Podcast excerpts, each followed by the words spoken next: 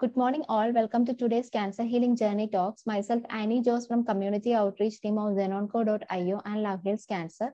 Cancer Healing Journey Talks helps cancer survivors and caregivers to share their journey with vast number of survivors and caregivers who have traveled or been traveling through this journey. This can inspire and motivate them for their faster recovery as well. I would like to introduce today's speaker, Himanshu Jain. He is a caregiver to his mother. So over to you, Himanshu. Can you please uh, give an introduction and talk about your mother's journey? Hey, hi, morning, and uh, thanks for this platform. Personally, I'm no, I'm just not a caregiver as such. She's my mother, and it's been a family, the entire involvement of every single person, which is me, my family, my wife, my kids. Every single person is involved in this whole thing. Quick about us. Uh, so you know we've been in mumbai for last about 25 years as such. Uh, my mother got diagnosed uh, with brain cancer. So that was in 96 96 to be precise.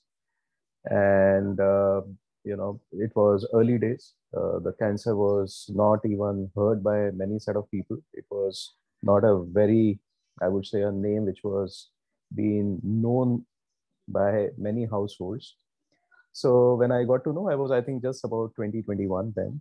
And uh, I was uh, pursuing my academics. And uh, I couldn't even comprehend what has gone wrong. So we moved her to Ahmedabad. We, they, my parents were staying in Rajasthan there. And there she underwent a surgery and post that a prolonged phase of radiotherapy then.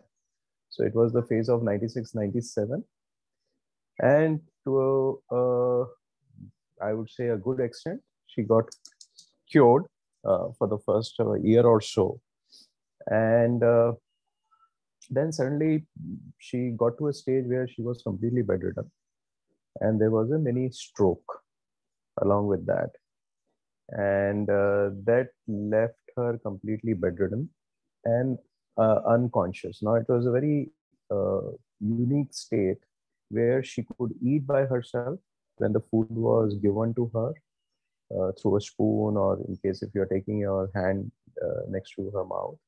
And she could do all her routine stuff including her urination and other things also quite properly but it was all on the bed. So that was uh, the first if you ask me a real uh, jolt to us in terms of how to now manage her uh, considering somebody who was so active, who was involved in everything. She took care of home, you know, almost 3,000 odd square feet. She used to manage by herself. Every single corner of the house used to be absolutely uh, neat and clean, and that was all to her. Now, just imagine a person like her suddenly becoming a, in the in the state what we could never even thought so or desired so. Long story short, uh, it was uh, paralysis and uh, she came out of that paralysis for, after about two two and a half months. In the interim as i said uh, whatever we could do we we did that in that phase. She was kept in uh, good shape good hygiene. She didn't uh, put on a lot of weight uh, considering that we were quite uh, observant about her diet. In about 97 and early 98 she came out of that phase of coma and the process she lost her complete memory. And uh, there was no recognition. It was just about that she's been uh, there with all of us. So it was a tricky situation. So she could say that she is hungry. She could say that she has to go to washroom. She could say uh, you know that yes uh, she's she's she's feeling some headache. However beyond that there is nothing so there was no recognition of my late father or no recognition of any of the family members. And so it was more in terms of seeing her and observing her and uh, looking at her and realizing how her day is. So on any given day, she used to look dull. Then you have to kind of probe her why she's looking dull. On a certain given day, she was looking quite okayish. So idea it was more of a journey whereby you have to observe her very closely from close quarters and kind of see her that yes what could be the potential reasons that that day state of her is say for example she would just not say a word and she will keep her eyes shut and slightly head bent down. And now then you have to just go and nudge her and just check what exactly and then you have to check her temperature you have to check her blood pressure you have to check all of those other parameters and uh, uh, that's how you could come to a certain conclusion that yes potentially these are a b c reasons as such. So this hit and trial continue and now today uh, you know it was if i say so uh, this this been about 25 years uh, since she got diagnosed with cancer. And uh, she's still with us uh, and I, I, I give all credit to my late father. The amount of dedication, the way he managed her, the way he single-handedly uh, devoted his life towards her well-being, her cause, unbelievable. So, idea is we, you know, if if you ask me, uh, I'm sure there are many other set of people must have shared experiences. Uh, we have not done anything extraordinarily what we have done is only two D's discipline and dedication. I think that all talks about her journey and on top her personal willpower. So she lived like a normal schedule. In last 15 years, there is not a single day when her diet got changed. In last 15 years, there is not a single time her meal time even got changed by a few minutes. So these are two things which I think prolong her life. And I'm pleased to inform on this platform, she is not on any medication in the last 12 years, other than her uh, medication for a bit of thyroid and bit of uh, you know uh, base medicine for her diabetes, which was a cause over a period of time got detected. Other than that, there is nothing when it comes to her cancer. And if you ask me uh, whether we got her tested. I think in last 10 years, we even, uh, haven't even got tested as well. What is the state of tumor? Where is it? Because she's in a good state. She's not complaining anything. She's not in pain at all. She's been living a normal life. However, she's dependent. So idea is you have to be observant, you have to be careful. And now considering we all have our own schedule as such, so there is a dedicated 24 by 7 support system for her. There's a lady who's there with her who helps her? Because now she's turning going to be uh, 80 in few years. So idea is she should not fall in the washroom. She should be well taken care of. So you have to just direct her. You have to just be observant like a young kid. You know when there's about a kid which is about one or two years old who knows certain things but still you need to be around the small baby to make sure that the kid is being well directed. I think the same thing is is her state of affairs so I would encourage uh, all the people, those who've been uh, in a similar situation, is these two D's, dedication and discipline. Just make sure that you follow uh, a, a, pattern, a diet, and uh, just ensure just love and care. I think these these are some of those basics. The way we handle a small baby, the way we handle a small kid, a cancer survivor needs a similar attention, a similar care, and making sure that, yes, they live a good life. Uh, well, I, I would uh, maybe uh, in subsequent any other opportunity, I'll get her also along with me on the video so that you can see her present state.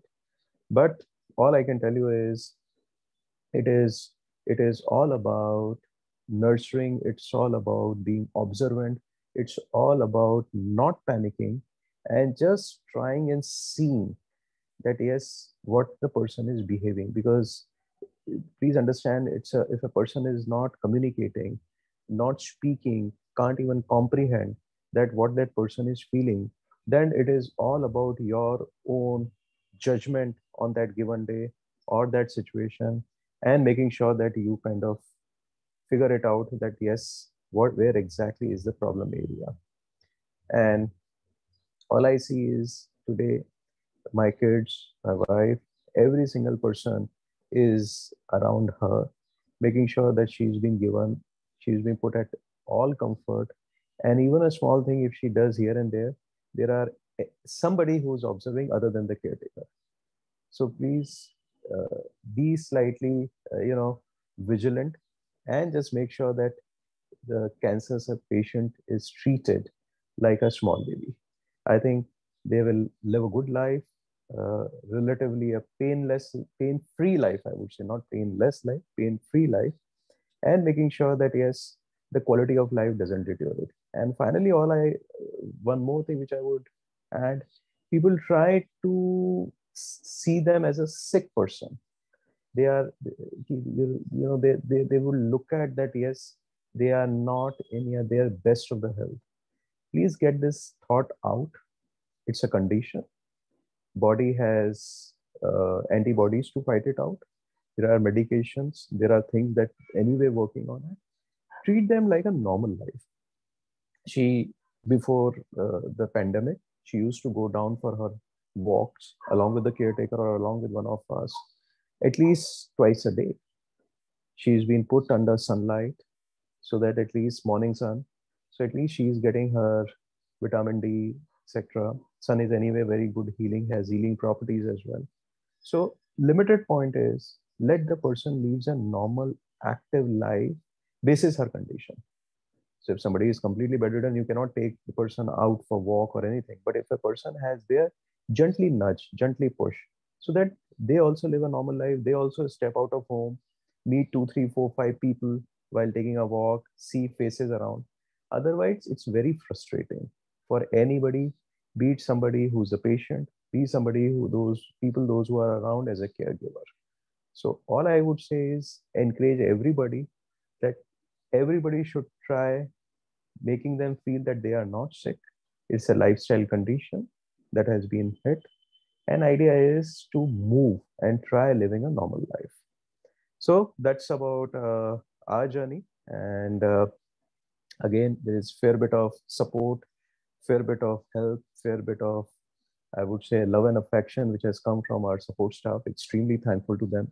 I think these are set of people those who make your life easy. So idea is if you treat them your support staff and your people those who are direct caretaker also uh, because family cannot involve every state. You also need to rest out. You also need to sleep in the night. So idea is those who are working or those who are supporting and assisting in the night, be gentle, be but generous.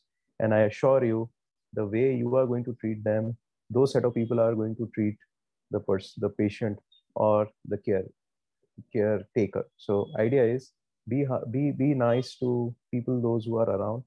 It's a it's possibly it's a it's a, it's a long journey, and idea is you have to live a normal life thank you so much. Anything from your point of view, happy to address. And uh, if there are any more queries, uh, please drop me a text. Happy to answer. All right, Himanshu. So thank you so much. Um, so that was a valuable insight. So just wondering, like, uh, how did you guys manage your whole emotional well-being as a family? So who was the support system for your family throughout the whole process? So it's very important uh, for everybody to feel that yes uh, this is this is something which has come as a crude shock. You have to absorb it and you have to move ahead in terms of how you can uh, ensure the patient being well taken care of. That's one. Second is instead of brooding over uh, you know why it happened to the person why us, uh, what next, instead of getting into those anxiety modes, think about the person, those who is going through the state. Make sure you are putting that person at comfort. So my late father, very, very pragmatic, very, very, uh, I would say, strong man. He ensured that whatever happened, it's destiny. You cannot change. Absorb it. Idea is to look at ways and means how we can make her life at ease, comfortable, and what are the best possible ways and means to treat, be it in terms of aligning with the doctors or medical setup or any other research which is going on. I mean, he used to read hours and hours and hours on this topic and making sure that yes, whatever good things, good practices he picked up, he implemented around her. So instead of being feeling that yes you know, completely uh, let down, completely uh, jaded, completely, uh, you know, uh, emotionally shattered, I would encourage people. It's a state which has come. Take it as a challenge, fight it out. Anyway, patient is going through a lot of pain, lot of trauma. Idea is if as a family you also show, then it's going to be the condition is only going to go worse. Condition is not going to improve.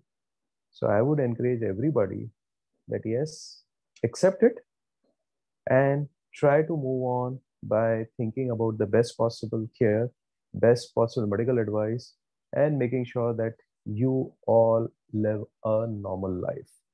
Let the life should not stop. All right. Thank you so much, Himanshu. So I'm pretty sure that this will inspire and motivate uh, the cancer survivors who are currently going through the journey or who have been through the journey. So thank you so much once again. Yeah. Thank you. Bye bye.